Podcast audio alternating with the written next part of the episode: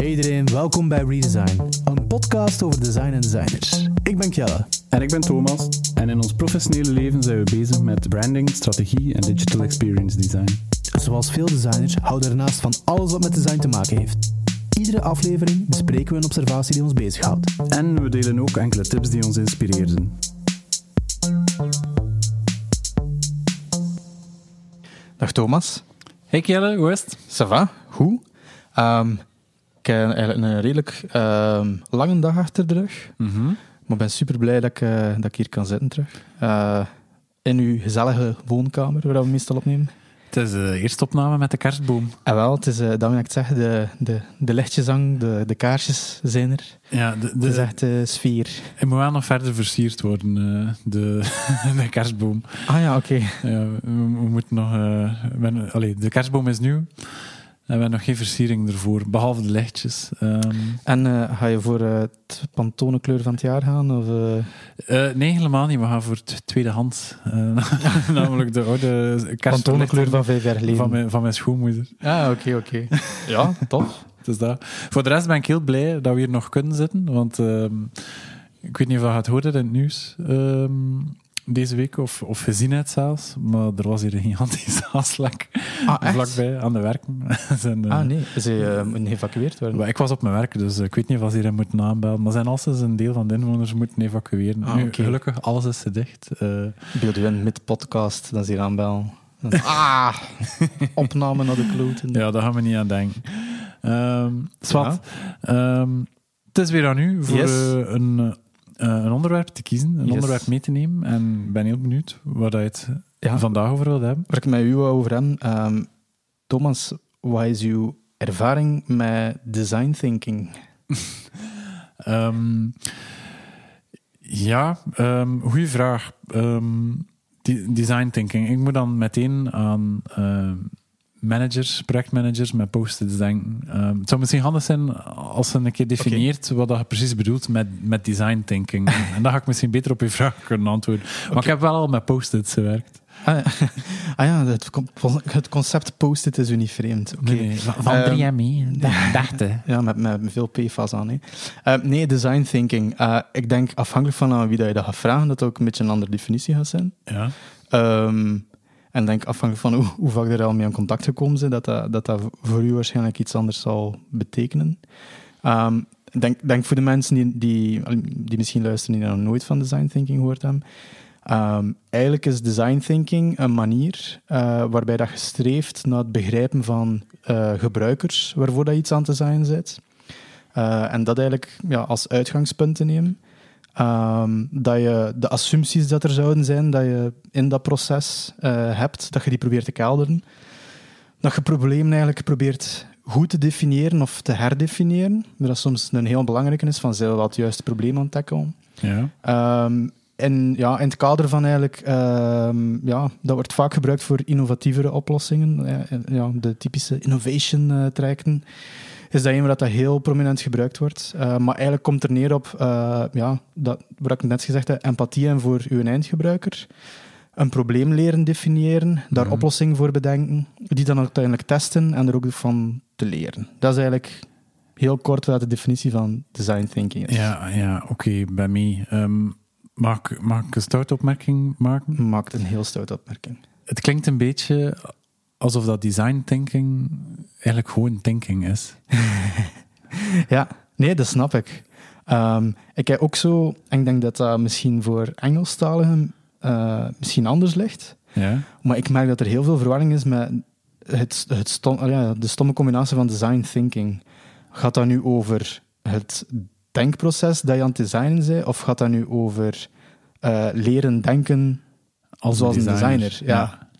En ehm, ja, het is een beetje van beiden eigenlijk. Mhm. Ehm, ja, ik weet niet wat je weet van waar eh, design thinking vandaan komt, want dat is misschien wel goed om het keer eerst te kaderen van, van, wat de geschiedenis daarvan is. Wel, eh, ik heb het gelezen in de voorbereiding. Ehm, Ja, maar, Oké, li- ja. Ligt het eens even toe. ja. Dus de- design thinking, dat komt van, het komt van Silicon Valley. Eh, nee, oorspronkelijk niet. Nee, eh, oei, nee. Nee, you're on the right track. Maar er zijn een paar dingen die ervoor gebeurd zijn dat misschien even moet meeschetsen. Ja. Ehm, er zijn eigenlijk twee heel belangrijke figuren geweest in de jaren 70. Ehm, een architect en uh, slash wetenschapper en uh, een academicus. Ja. Ehm, de eerste is uh, Nigel Cross, die onder andere aan de Universiteit van Delft. Um, ja, die, die had eigenlijk het idee in de jaren 70 van industrieel design zoals dat we het kennen, eigenlijk moeten we dat wetenschappelijker gaan benaderen. Ja. Omdat hij het gevoel had van ja, soms gaat het echt over complexe zaken en we kunnen dat niet enkel op buikgevoel, dat heel veel design, die bijvoorbeeld architectuur, was heel veel uh, los van het feit dat uh, structureel en mathematisch moest kloppen, maar heel veel beslissingen, bijvoorbeeld openbare ruimte gaan designen, waren eigenlijk gewoon puur op ja, ja, buikgevoel. Van, ja, ik vind dat schoon, of dat stof, mm of kan ik dat materiaal gebruiken, maar niet vanuit een wetenschap of zo. Uh, en hij was een van de eerste mensen die dat op die manier proberen te verwoorden als design thinking. Ja. Super interessante figuur. Um, dat is trouwens ook, uh, ik ontdekt in uh, de research van deze podcast, dat is de eerste persoon die uh, de Wizard of Oz methode eigenlijk gebruikte. Ik weet niet of dat je dat kent. Um, dat je wandelt over een, een gouden pad. Uh, ja. Nee, ik heb geen idee wat dat de, de Ja. Wizard of Oz methode is. Ik kan wel, kan wel nog een paar hokken. het komt, komt effectief van de film van Wizard of Oz, ehm, de term. Maar ehm, ik had het voorbeeld geven dat, eh, waar dat een, eerste, een van de eerste Wizard of Oz testen mee gebruikt is. Ze moesten voor eh, de eerste bankautomaten, ja. die nu, die nu eigenlijk niet meer bestaan, of toch zelden voorkomen, maar de publieke bankautomaten, eh, als je kaart daarin stak, wat er op dat scherm ging verschijnen, Ja, ja. Zijn dat geprototyped. Ehm, zijn eigenlijk eh, mensen letterlijk in een kartonnen doos gestopt en de oefening gegeven van dit is het script, wijk niet af van het script en wat de persoon aan de andere kant van de doos vraagt, ja. dat moet je uitvoeren volgens het script of erop antwoorden. En zo is eigenlijk heel het proces van hoeveel geld wil je, hoeveel biljetjes. Heel dat proces is eigenlijk zo met twee mensen in een kartonnen doos nagespeeld. Ah ja, ja, ja. oké. De, de mensen in de kartonnen doos speelden het bankautomaat. Ja, ja, ja. na. Ik- Oké, ik dacht dat, dat even dat de proefpersonen waren die ze in een doos hadden gestoken. Je zit in een doos. Ik dacht, oei ja, in de jaren 70 gingen ze toch nog op een andere manier met Nee. het testpubliek om. Maar oké, Maar maar dus- op. The Wizard of Oz, eh, op het einde dat een tovenaar, The Man Behind the Curtain, dat is eigenlijk, Ja. komt daarvan. En Ah, hij is ja, eigenlijk ja, een van de eerste die dat gebruikte. Ja, dus de Wizard of Oz methode is dat letterlijk iemand die je niet ziet een, Ja. een interface speelt of zo. En daar zie je eigenlijk al een paar van de ideeën dat, dat ik straks zei van in design thinking. Empathie, hè, Ja. uw inleven, ehm, dicht bij uw eindgebruiker staan en dat gaan prototypen, dus door in die doos te kruipen en dat script af te lezen. Mhm. Ehm, dat zijn eigenlijk de eerste principes waar dat begonnen is in de jaren eh 70, 60, Ja. 70. En dan de tweede figuur, Mhm. eh, Horst Rittel, een Duitse academicus. Ehm, die is eigenlijk afgekomen met het idee van eh, wicked problems. Ik weet niet of je er al een keer van gehoord hebt. Ehm, ja, dat weet ik nu toevallig wel. Ehm, een wicked problem is volgens mij eigenlijk een probleem of een probleemstelling waar dat, eh, het antwoord ehm, misschien onverwachts is. Dat, dat niet zo voor de hand liggend, eh, dat, dat geen voor de hand liggend antwoord is. Ja. Eh, ben ik juist? Ja, ja, ja, het is dus een, een complex probleem waar inderdaad het antwoord ehm, oftewel constant aan het veranderen is, Ja. waardoor je er moeilijk op kunt antwoorden, of dat er zoveel invloeden zijn dat het eigenlijk quasi onmogelijk is om daar één correct antwoord op te geven. Mhm. En ik denk dat ja, het voorbeeld dat hem zelf als academicus gaf was ehm, bijvoorbeeld, bijvoorbeeld economische modellen. Super moeilijk om die eh, te gaan oplossen. Mhm. Eh, omdat de, ja, de economie is iets levens. Je kunt dat niet denken van, ah, ben vijf jaar gaat dat zijn, de, de invloeden. Like, vandaag, climate change is ook bijvoorbeeld een, dat, is een wicked problem. ja, dat is, een, dat is een heel wicked a- problem. A very wicked problem. Dat doet mij trouwens denken, The Wicked Witch is ook niet eh, van The Wizard of Oz. Ah, absoluut, absoluut. Ehm, Kijk, en zo, dat is het verhaal dat die twee figuren... Nee. Eh, en hij zei van, ja, eigenlijk al dat soort problemen, je kunt dat ook niet lineair oplossen, waar hij zegt van, dit is het probleem en dit is de oplossing, Mhm. dat, dat is niet zo lineair. Je moet dat fluïde aanpakken, je moet je constant aanpassen, terwijl dat je eigenlijk ervoor aan te zijn bent. En eigenlijk heeft dat meerdere oplossingen tot in de verre toekomst. Ja, ja, ja. Ehm, ja, dan moet ik eigenlijk al meteen denken. En misschien neem ik dan al een kleine sprong. Maar eh, dat, dat klinkt als productdesign. Eh dat klinkt als een app maken en dan zien Ja. hoe dat uw gebruikers op uw app reageren. Of een nieuwe technologie komt eraan. Ja. En die implementeren en dat testen dan opnieuw.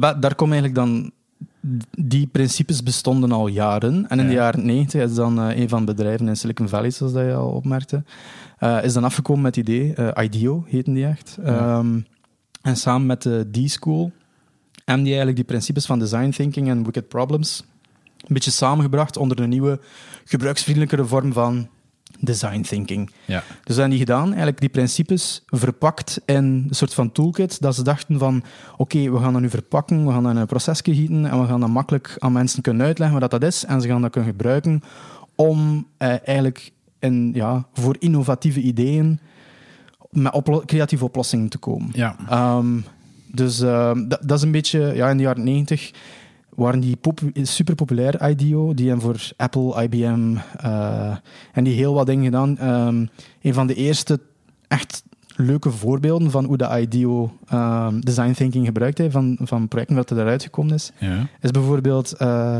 ik weet niet of dat je het weet, Ik, ik denk aan, ik denk aan de computermuis. N- ah, ah, ja, ook onder andere, die hebben er ook mee geholpen, inderdaad. Ja, dat was voor Apple. Maar een van de, de, de ja, de- denk dat dat ook zo wel heel veel Apple was vooral. Ja. Ik weet niet in hoeverre de IDEO, IDEO claimt dat niet, maar ze zijn daar wel aan meegeholpen. Ah, ik heb ooit de biografie van Steve Jobs gelezen en de computermuis is daar een van de dingen die aan bod komt. En als ik het mij goed herinner, was dat eigenlijk een uitvinding die, ehm, bij, die ze bij Xerox hebben gedaan. Ja. Ehm, maar ze wisten niet zo goed, ze hadden dat uitgevonden, de muis, maar ze wisten niet zo goed dat ze dat moesten toepassen. Ja. En Steve Jobs was de persoon die die muis zag en dacht van, ah ja, tuurlijk, voor mijn graphical user interface aan te sturen. En, eh, en zo heeft hij dat idee Mijn graphical user interface. mee, mee naar Apple genomen. ja. Ehm, en ehm, ja, ik herinner mij niet, maar ik kan gerust verkeerd zijn. Ik herinner me niet dat IDEO vernoemd wordt. Ja, ah, wel. Eh, een van de voorbeelden dat ik, dat ik ging geven, Ja. dat ik altijd een schoon voorbeeld vond. ehm, met dat proces van design thinking, eh, I- Oral-B kwam naar IDEO van we willen een betere, allee, ons kindertandenborstels, Ja. mensen, kinderen klagen daarover. Eh, die verkopen niet goed. Denkt je na van wat dan een nieuwe kindertandenborstel zou kunnen zijn. En in dat proces van empathize, we gaan empathie, we gaan naar gebruikers, we gaan ermee spreken, we gaan zien hoe dat ze producten gebruiken. Eh, en ze eigenlijk gezien dat de meeste tandenborstelmakers denken, kinderen hebben kleinere handjes, dus wat gaan we doen? Een kleinere tandenborstel. Een kleinere tandenborstel. Maar wat blijkt, een kleinere tandenborstel is moeilijker om te gebruiken. Ehm, dus door dat te bekijken, dat probleem, en daarmee mee te gaan testen, wat hebben ze ontdekt, eigenlijk kinderen hebben een even grote tandenborstel nodig, maar die moet dikker zijn. Dus die hebben eigenlijk als, ja, in de VS vooral, als met Oral-B dan, en die gewoon mega dikke, het zijn, het zijn precies, ja het, zijn, ja, het zijn echt dikke staven, Ja. met, met de, de traditionele tandenborstelkop Mhm. aan.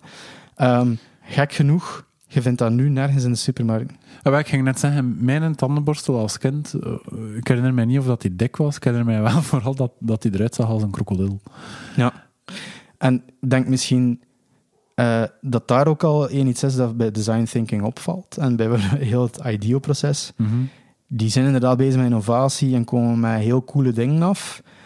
Maar allee, de tandenborstel, je vindt hem nu nergens. Wat is er dan fout gelopen? Is het omdat mensen zoiets zijn van, het ziet er te gek uit? Of, of Maar ja, ik, ik vind dat... Je hebt kinderen, ik Jelle. Ja. Ehm, en eh, wat, wat voor tandenborstel gebruiken zij dan nu? een gewoon, ook van Oral-B, een, een gewone kleinere tandenborstel. Maar en die, maar is niet dikker. Nee, absoluut niet. Ja, Ja.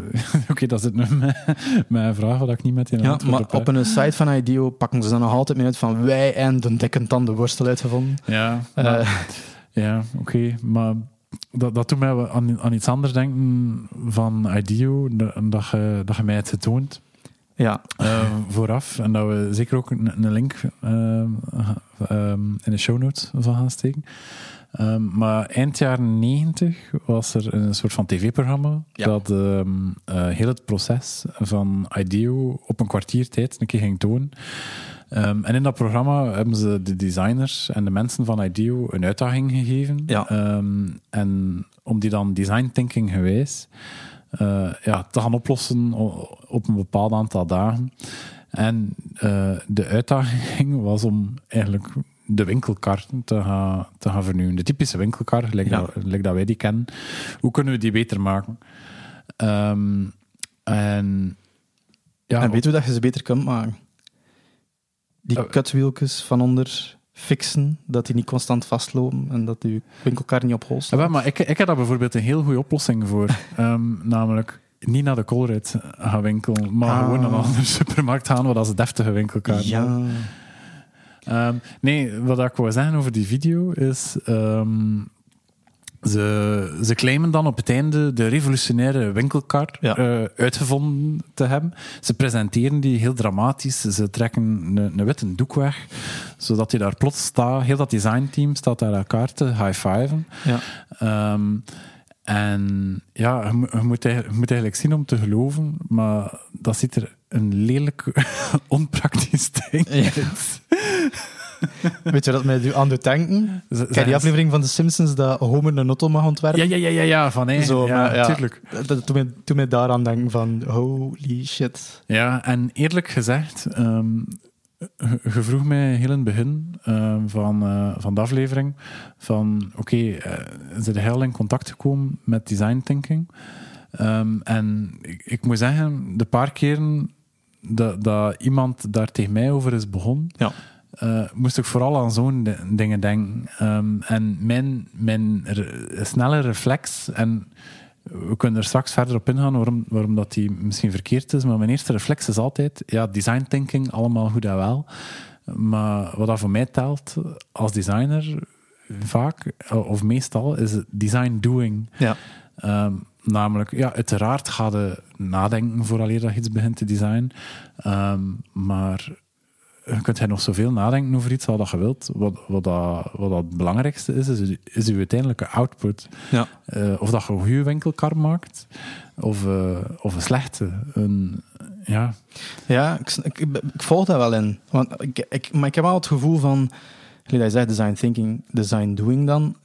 De twee hebben elkaar wel nodig. ja, De, allee, als je gewoon begint met design, dan kun je... Allee, je hebt ook waarschijnlijk ooit in je carrière nog meegemaakt. Je maakt iets, je toont dat voor een eerste keer aan een klant en die zegt van, ik vind het niet mooi.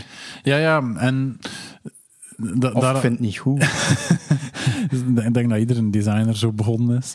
Ehm, maar kun, maar kun dat- het logo iets groter maken? Ehm, te- tegenwoordig doe ik zelf niets liever dan gewoon het logo zo groot mogelijk op dingen zetten. Ja. Ehm, zwart, dat is een andere discussie. Ehm, maar ja, effectief, eh, je haalt, wat dat je nu eigenlijk aanhaalt, is de, de reden waarom dat... Allee, of is eh, de oorsprong van mijn... Ja, hoe zal ik zeggen? Mijn, mijn, mijn, mijn moeilijke relatie met dat, met dat woord design thinking. Ja. Omdat... Allee, langs, de ene, ka- langs de ene kant ben ik, ben ik 100% een designer en Ja. ik wil mij zo presenteren. En het liefst van al wat ik doe, is, is ook effectief de, de actie van het designen.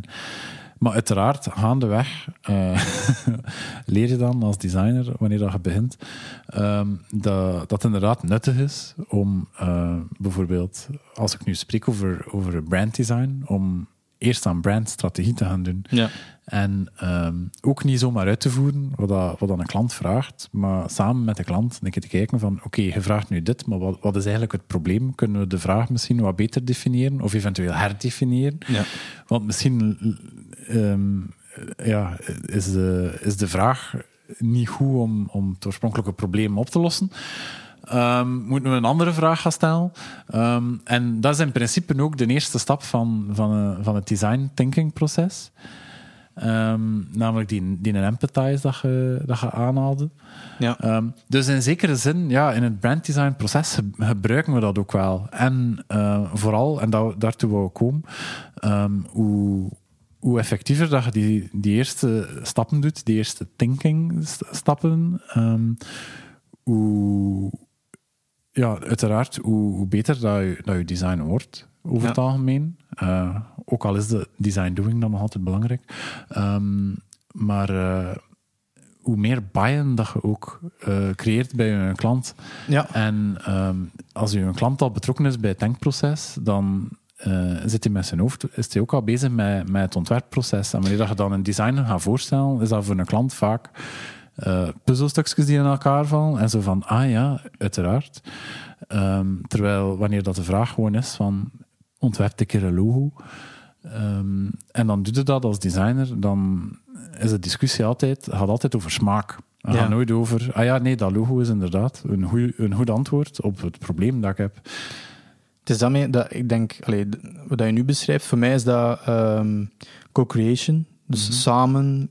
En allee, ik denk dat heel veel mensen nog altijd zo'n beetje een, een voze term vinden van maar je moet je klant niet mee betrekken, in, allee, niet zo hard mee betrekken in heel dat proces.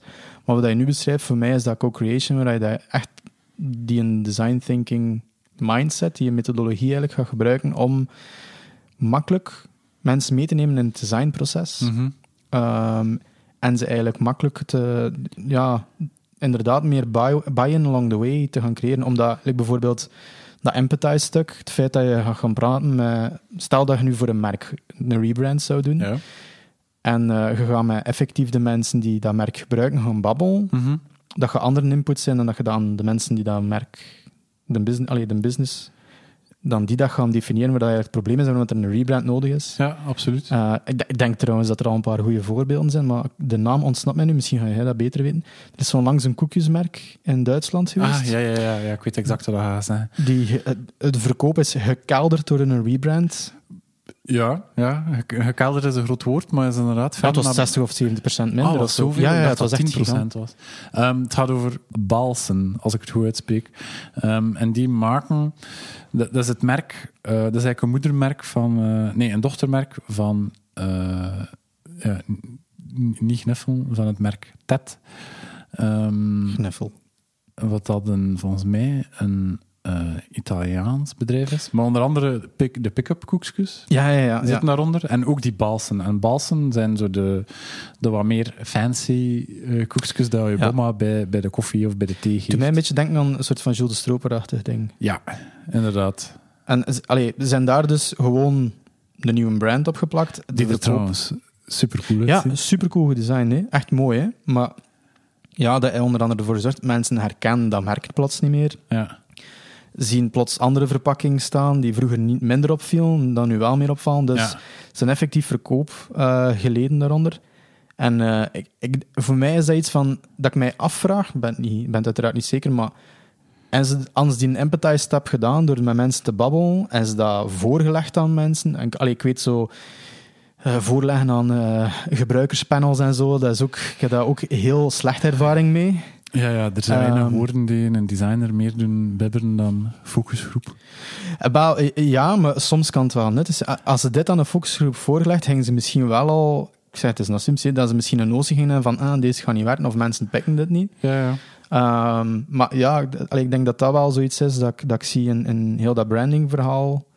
Dat ik denk van design thinking zou daar misschien wel, de, allee, klinkt dat je zegt, dat proces misschien iets doordachter hadden kunnen doen in de design thinking en minder in de design doing. Want het, het is een supergoed voorbeeld en het is supergoed...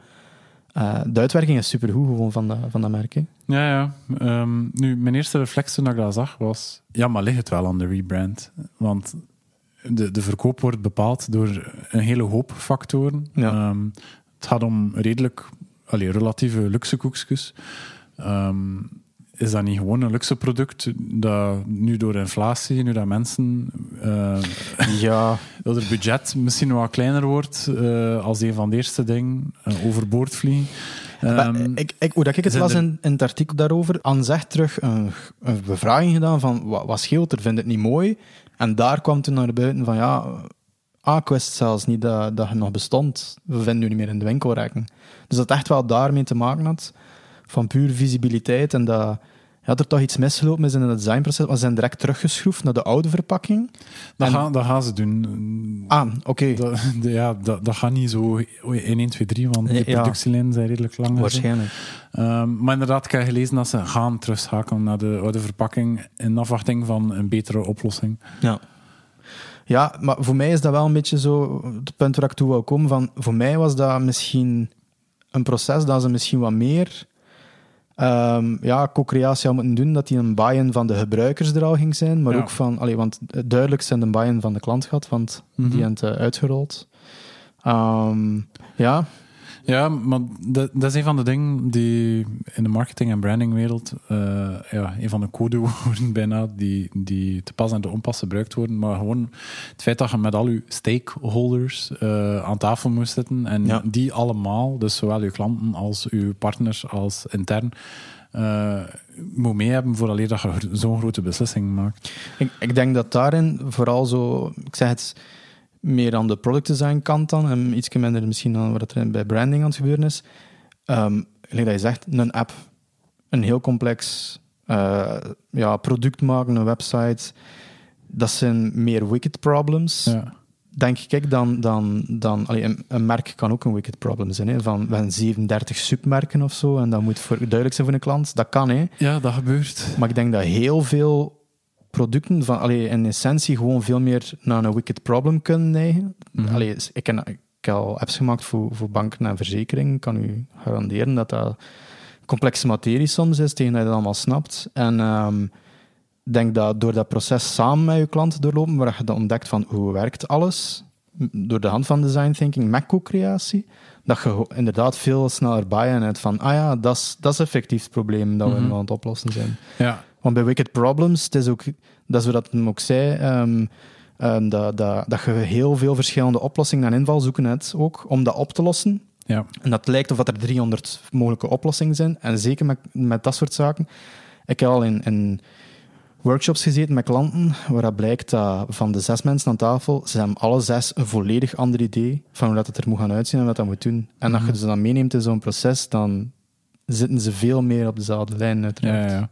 Nu, wat ik wel wil benadrukken over die, eh, we zijn nu even bezig over die buy-in Ja. die je mee creëert, is dat dat is uiteindelijk dat is een heel erg leuk neveneffect van eh, heel dat design thinking proces of Ja. gewoon een strategie toe te passen samen met uw klant.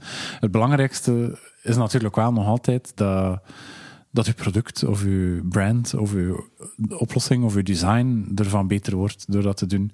De buy-in is gewoon een positief neveneffect van het feit dat je het zo doordacht doet samen met uw klant en Ja. met de andere stakeholders.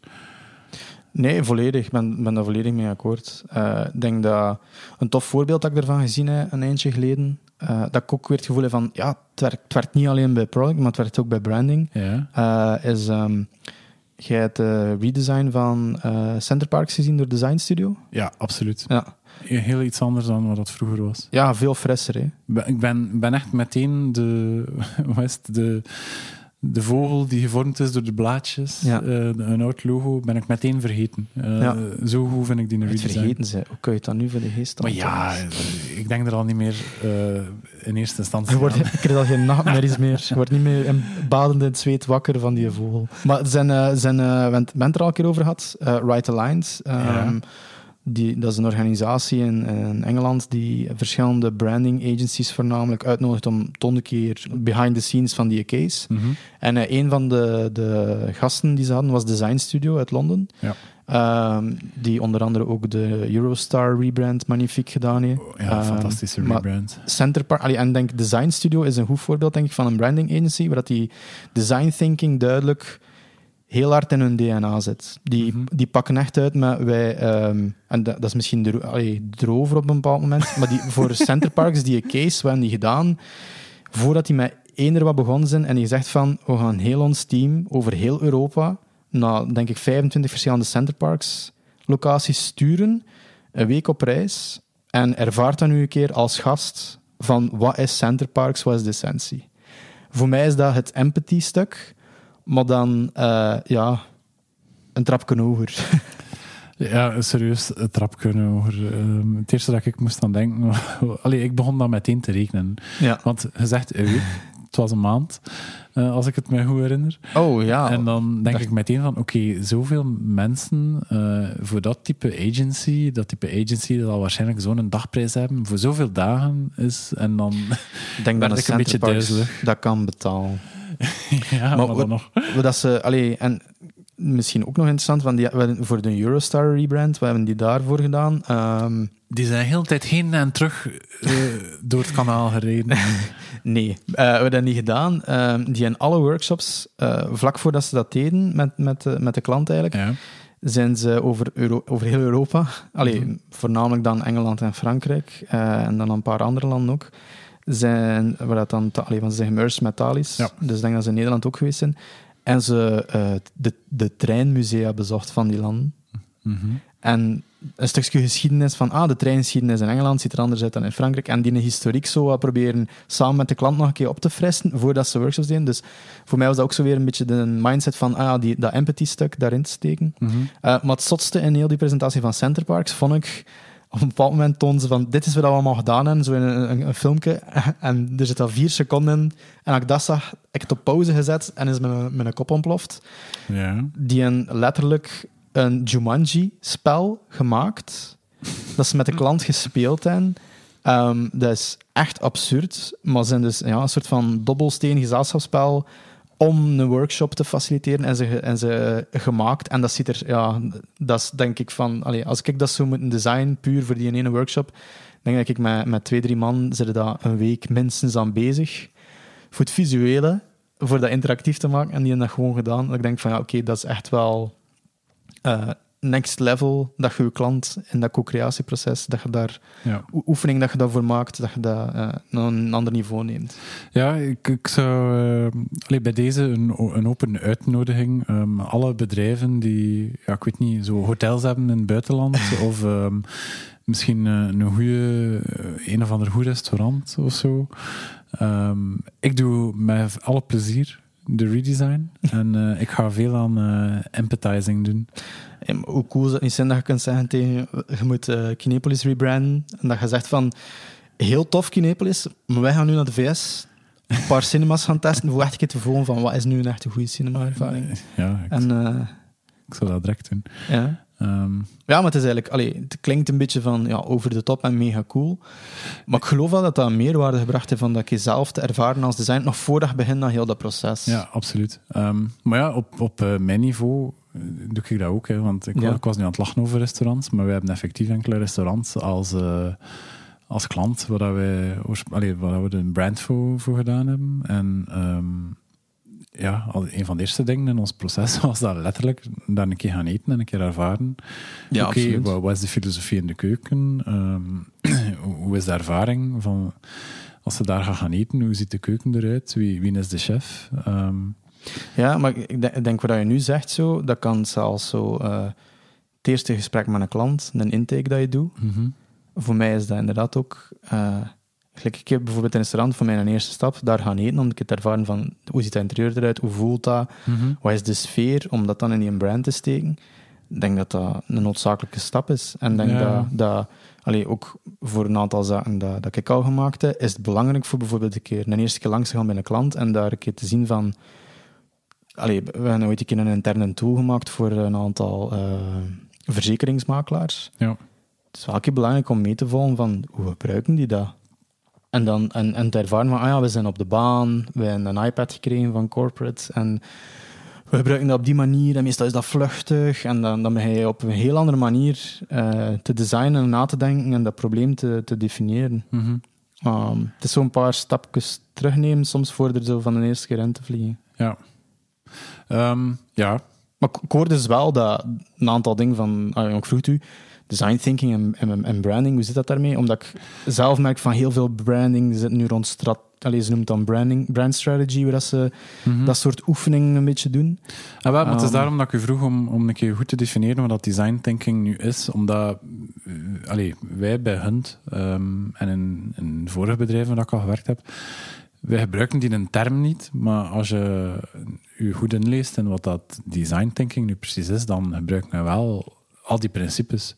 Ja. Ehm, op, op natuurlijk eh, een kleinere schaal. eh, maar En ja, zou dat zijn omdat misschien een brandingverhaal af en toe meer, wel meer lineair is en veel minder een wicked problem? Dat dat korter kan? Ja, dat hangt natuurlijk van klant tot klant af. Maar inderdaad, ehm, dat was een van de dingen ook waar ik moest aan denken. Omdat ja, ik bekijk dingen vanuit branddesign perspectief, hij vanuit product design perspectief. Meestal als wij een brand opleveren, dan gaan wij ervan uit dat we, dat we niet meer over die brand nadenken, toch op zijn minst voor de komende vijf jaar en liefst nog, liefst nog wel langer. Ja.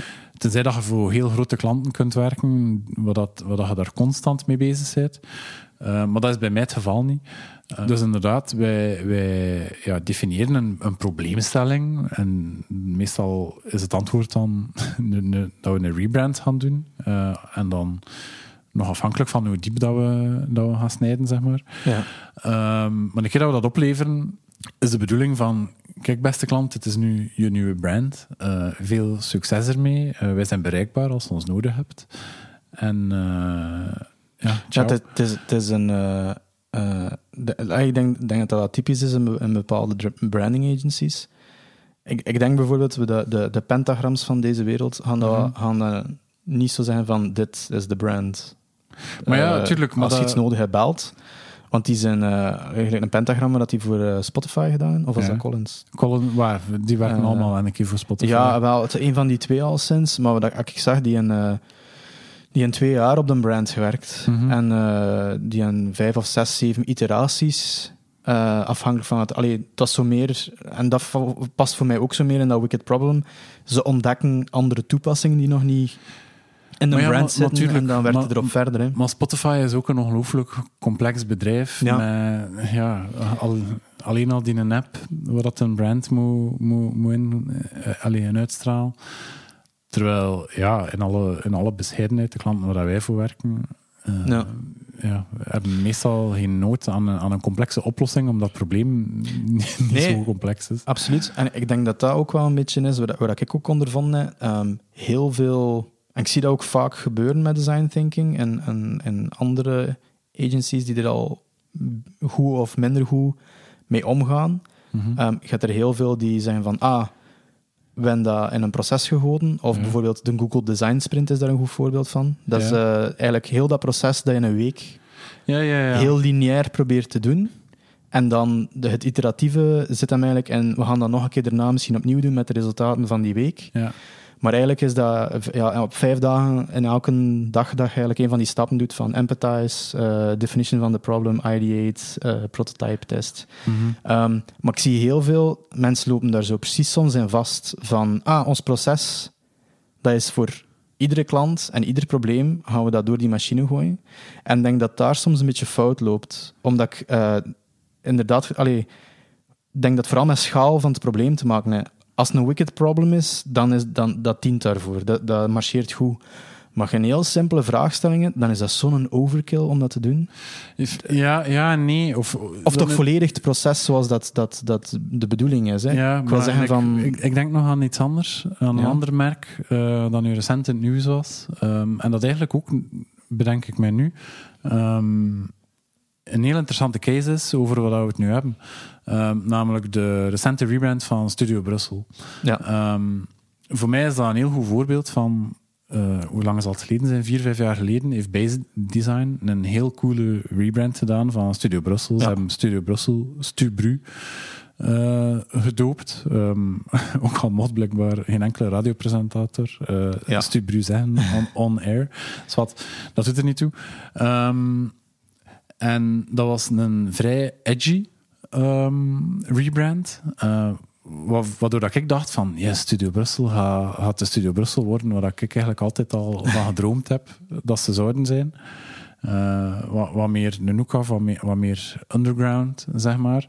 En dat was ook heel duidelijk um, deel van, van uh, ja, hoe zal ik zeggen, deel van de vraag, of deel van de vraag die gedefinieerd is geweest uh, met Base vijf jaar geleden. Ja. Nu, gaandeweg, die een rebrand wordt uitgerold, hij wordt gebruikt. En uh, wat merken ze bij de VRT? Um, ehm, die, hetgeen dat Base heeft gecreëerd, hoe cool dat we het ook vinden, uh, resoneert niet bij ons doelpubliek, gelijk ja. dat we zouden willen. En de radio die wij maken past misschien ook niet supergoed bij, bij de brand dat we hebben laten creëren door Base. Uh, dus hebben die de moeilijke beslissing moeten maken om een vrij coole rebrand te laten vallen, opnieuw te beginnen. Eigenlijk het, uh, het, het, het, proces opnieuw aan te vatten.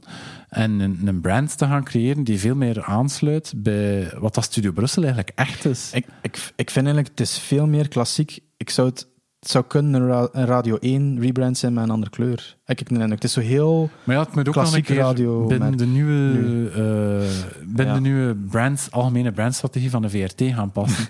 Wat dat de VRT veel Het is meer eigenlijk raar dat op, niet eh, eh, VRT Studio Brussel noemt of Studio Brussel Max noemt. eh. En wel, de, de, de naam op Instagram is effectief VRT Studio Brussel. Maar in het logo... Ah, echt? Ja, ja, absoluut. Moet maar een keer gaan kijken. Ehm, want het is nu de trend. Je hebt nu VRT Canvas. VRT 1, geloof ik. want het was allemaal niet duidelijk, Thomas. VRT Ja. Radio 1. Ehm, maar ja, ze willen gewoon... Ik, ik heb het gevoel dat uiteindelijk dat, dat, dat die een droom is dat ze gelijk de BBC gaan worden. Waar je gewoon BBC One hebt, BBC Two. De studio Brussel van BBC is BBC Radio 6. Ja. Ehm, Ja, eh, ja, ja. Dat zijn allemaal beslissingen. En, en allee, ik vind dat een beetje, dat doet een beetje afbreuk eigenlijk aan de historiek dat je met al die merken hebt ook. Maar dat, dat snap ik het ook, ook langs de andere kant. Maar dat, is eh, een, maar dat is een andere discussie. Wat dat wel relevant is, als het, het is een kanaalstrategie, Thomas. is dat, is dat dus effectief die, die loop dat je doet, of dat proces dat je doet, je kunt dat verschillende keren na elkaar doen. In het geval van Studio Brussel, met een jaar of vier, vijf ertussen. En tot een ander antwoord komen. Het, het antwoord van Base Design eh, vier jaar geleden was een heel goed antwoord voor de vraagstelling die ze toen hebben gedaan. Ehm, maar, ik- hetgeen dat nu is geworden, oké, wat dat we er persoonlijk Ik denk dat ook dat ook vinden. gewoon... Studio Brussel is voor een heel specifiek publiek dat heel trendgevoelig is en dat heel snel wijzigt. Mhm. Als je die, op die groep, doelgroep van, wat is het, 16 tot 34 of zo, zal het waarschijnlijk zijn, dat ze daarop merken, ja, dat is een doelgroep die na vier, vijf jaar is dat een nieuwe generatie. Allee, Ja, ja. Terwijl de vorige brand is nog voor eh, de eerste Gen Z'ers en de late millennials gemaakt. Mhm. Terwijl nu is het overduidelijk... Allee, ik denk dat, dat we hebben erover gesproken als dat gelanceerd was. Mhm. Het spreekt ons alle twee niet echt aan. En ik denk dat, dat de conclusie was van, ja, maar we zijn echt een doelgroep niet meer, denk ik. Eh, ja, nee, absoluut. Ehm, en ja, de, de conclusie die ik schreef op mijn, op mijn blog eh, was: eh, goed branddesign is ook gewoon soms durven een uitstekende brand loslaten als Ja. blijkt dat die niet meer past bij, bij wie dat je als merk. Ja. Nee, absoluut.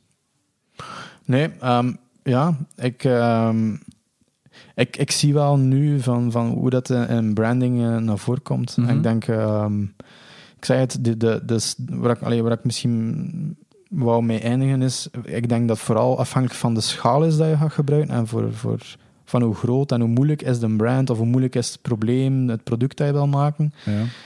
dat design thinking daar goed voor is, maar wij hebben ook al, eh, eerlijk gezegd, in het verleden heb ik ook al oplossingen gemaakt voor iets met een heel klein budget. En we moeten dat dan door die een, eh, ja, in een gestandaardiseerd proces gooien dat gebaseerd is op design thinking. Ja. En dan zij dat zo lang aan het uitrekken in de tijd, dan wordt dat zo duur en kun je eigenlijk heel weinig doen voor de budgetten dat je hebt. Eh, omdat je gewoon, ja, je is zodanig bezig met dat in dat proces te gooien, terwijl dat sommige dingen zijn eigenlijk heel duidelijk. En moet je niet de probleemstelling nog een keer gaan herdefiniëren? Of moet je niet Ja, gigantisch veel tijd in de empathy steken? Dat kan ook korter. En soms denk ik, eh, ja. Moeten we wat meer design doing gaan doen en wat meer Ja, design inderdaad. thinking. Soms is de design thinking al redelijk duidelijk, afhankelijk van het probleem. Maar heel veel van de dingen in product design, denk ik, is dat echt wel nodig dat je dat doet. Mhm. En ik vermoed, maar ik- sta ervoor te ver van de brandingwereld, dat dat in branding gewoon heel vaak, afhankelijk van de brand, zorgt dat dat complex is op grote schaal of op een kleinere schaal, waar dat al vrij duidelijk is wat dat er moet gebeuren. Ik zeg niet dat je het niet nodig hebt, maar het gaat in een kleinere vorm zijn Maar dan... ja, eh, eh, het, beste antwoord dat ik, dat ik daarop kan geven is gewoon dat do- doorheen de jaren, hoe, hoe beter strategisch onderbouwd dan een rebrand is dat we doen, hoe, hoe beter dat die ook Ja, effectief absoluut. is. Ehm, Absoluut. dus Ik denk dat bij alles dus is Dat, dus dat denkproces hebben wij, hebben wij echt wel nodig. Nu, wat dat, wat dat ook zeker waar is, is ehm, als wij een rebrand doen voor een bedrijf dat meestal dan een huisstijl heeft die al langer dan tien jaar meegaat, zeg maar, Ja. is dat je de grootste stappen al kunt zetten door die gewoon te gaan moderniseren en die te updaten aan de best practices van tegenwoordig. Ehm, En, en daar, daar doe je dan al veel mee. En dan het, het, laagje, het echte laagje brand design met iets origineel afkomen, dat triggert bij de doelgroep, uh, is de bonus. Ja. Nu, we gaan altijd voor de grootste bonus, uiteraard. Maar gewoon al iets, iets uh, naar 2023 brengen, of 2024, afhankelijk van wanneer dat de podcast uitkomt, um, doet al veel. Ja, ja absoluut. Er je um, tips dat je nog kunt meegeven aan de mensen? Nee, niet echt. Ik heb, ik heb dat eigenlijk deze keer niet zo goed voorbereid. Misschien moet jij u een tip geven ja, en dan zal ik, ik ondertussen een keer nadenken. Ik heb eigenlijk twee tips dat ik zeker wil meegeven. Ja. Um, dat is iemand dat ik zien spreken heb uh, vorig jaar, Alejandro Masferrer, um, van het bedrijf Triggers. En die heeft eigenlijk een heel tof boek geschreven, heel klein, heel toegankelijk. Um, creative Process Design, a methodology for team ideation and co-creation. Mm -hmm. die eigenlijk aan de hand van een, ja, eigenlijk een aantal patronen eigenlijk, het design thinking proces en co-creation, uitgelegd met, met simpele vormpjes. Eh, zo een sterke, een, een, een, een, ruit, een cirkel. Dat hij zegt van ja, dat, dat zijn symbolen voor bepaalde delen van dat proces. En hij maakt eigenlijk een beetje het punt van elk creatief proces of designproces is een oneindige combinatie van die vormpjes. En ja. ik kan bijvoorbeeld zeggen, een, een makkelijk probleem, dat is een driehoek en een cirkel. En voor okay, dat soort rebrands... Heel abstract, maar... Ja, je moet het boek lezen en eigenlijk. Hè, maar eigenlijk allee, maakt het heel plastisch om te zeggen van... Um, werkt niet met een vast proces. Ja. Dat werkt niet voor alles. Maakt het proces voor elk probleem opnieuw. Mm -hmm. En uh, voor het ene probleem gaat het inderdaad een cirkel en een driehoekje zijn. En een ander proces gaat ruit, ruit, ruit, cirkel, ruit, uh, driehoek zijn, bij wijze van spreken. Ja, uh, ja een beetje, beetje eigenlijk aan het claimen van het double diamond proces, waar dat vaak voorkomt in product design, stap er alsjeblieft zoveel mogelijk vanaf. Dat marcheert. Ja, weet je wat ik vooral moet aan denken als je in die vormen begint te spreken? Uh, dat klinkt als uh, Mortal Kombat cheat codes. ja. Driehoek, driehoek, cirkel, kruisje. Uh, en dan een tweede tip. Um, um, van Brian Collins, ja. onze sympathieke branding guru. Mm -hmm. um, die heeft een talk op YouTube staan, waar dat hem eigenlijk een beetje een statement wil maken van in branding past design thinking. Zoals dat we het kennen van Silicon Valley met de post-its, het, het cliché-idee dat je een beetje aan het begin van de podcast ook had. Ja. Hij zegt van, blijf daar zo ver mogelijk van weg. Het is een beetje een persiflage ook van, uh, alleen noemt iedereen die daarmee bezig is, de posties. En ja. uh, ik maak dan heel bolde statements van, uh, ik heb nog nooit iets creatiefs gezien dat in een kamer ontstaan is, waar er post-its aan de muur hangden. Mm -hmm heel kort door de bocht. Maar ik, ik, vind, ik kijk ernaar en ik vind het funny, want ik sla wel een paar clichés eh, met de naam. Allee, ja. Ja, ja. Klinkt als Brian Collins. Het klinkt als Brian Collins, inderdaad. Um, maar ik vind... Soms een groot statement maken om een kleiner punt Ja, maar allee, leuk een talk. Hè. Ik denk uh, sowieso, het is een korte video. Uh, staat op YouTube, ik ga me zeker in de show notes zetten. Uh, maar heel, allee, ja, heel kort door de bocht, maar wel heel tof. Ja. Um, ondertussen heb ik ook, weet ik ook al wat mijn tip gaat zijn. Um, de tijd zit er helaas op. Nee, nee um, dat is een boek die hij al heeft gelezen, uh, Kjelle, en ik nog maar afgelopen weekend heb geko uh, gekocht. Uh, toevallig in de Oxfam tweedehands boekwinkel, um, namelijk Rick Rubin zijn ja. boek.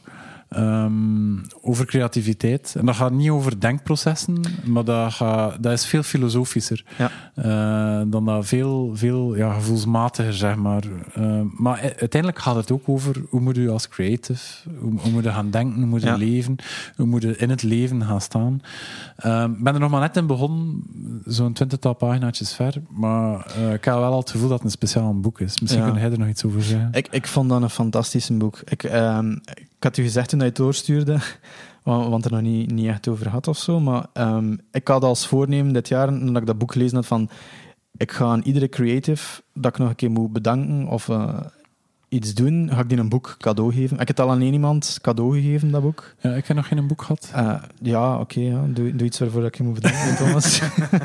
maar ik, nee, ik vond dat een fantastisch boek, omdat hij zo heel anekdotisch, zo in hoofdstukjes, heel korte hoofdstukjes, iets, iets kadert. Ja. Van een, een echte anekdote vanuit een creatief probleem dat hij had en dat hij het opgelost heeft. Maar die eindigt altijd met een soort van haiku-achtig mini-gedichtje. Ja. Of zo in een heel um, treffende en uitgepuurde zin een soort van, eh, ja, het zijn geen mantra's, maar zo, zo, ja, zo van die, het zijn een soort mini-slogans of advies. Hij heeft er zo een heel aantal gebundeld. En je zegt van, het is, het is eigenlijk een biografie ook een beetje over mijn leven, Mhm. maar vooral over het creatief proces. En Ja, want ik heb dat niet gezegd. Rick Rubin, eh, wie, wie is dat? Ehm, dat is een muziekproducer voornamelijk, eh, die ehm, ja, met de Beastie Boys mee is opgekomen. En Ja. dan voor superveel bands. Ja. Ja, heel veel hip-hop en eh, metal. Hè. Ja, en, en waar ook ook. ik denk ook altijd aan eh Jezus, eh, Kanye West. Ja, zijn wel alternatieve plaat, zeg maar. Ehm, ja, dan even kaderen wie dat Rick Rubin is. Maar ja, fantastisch. Hè. Ik, ik vind het echt een fantastisch boek. Ik vind dat een, een, een, een Maar ik ben heel benieuwd om verder te lezen. Ja. Ja. Het is ook zo typisch een boek van... Ik heb het gevoel van, die staat op mijn boekenplank. Ik ga die af en toe, als ik echt vastzit, ga ik die kunnen openslaan.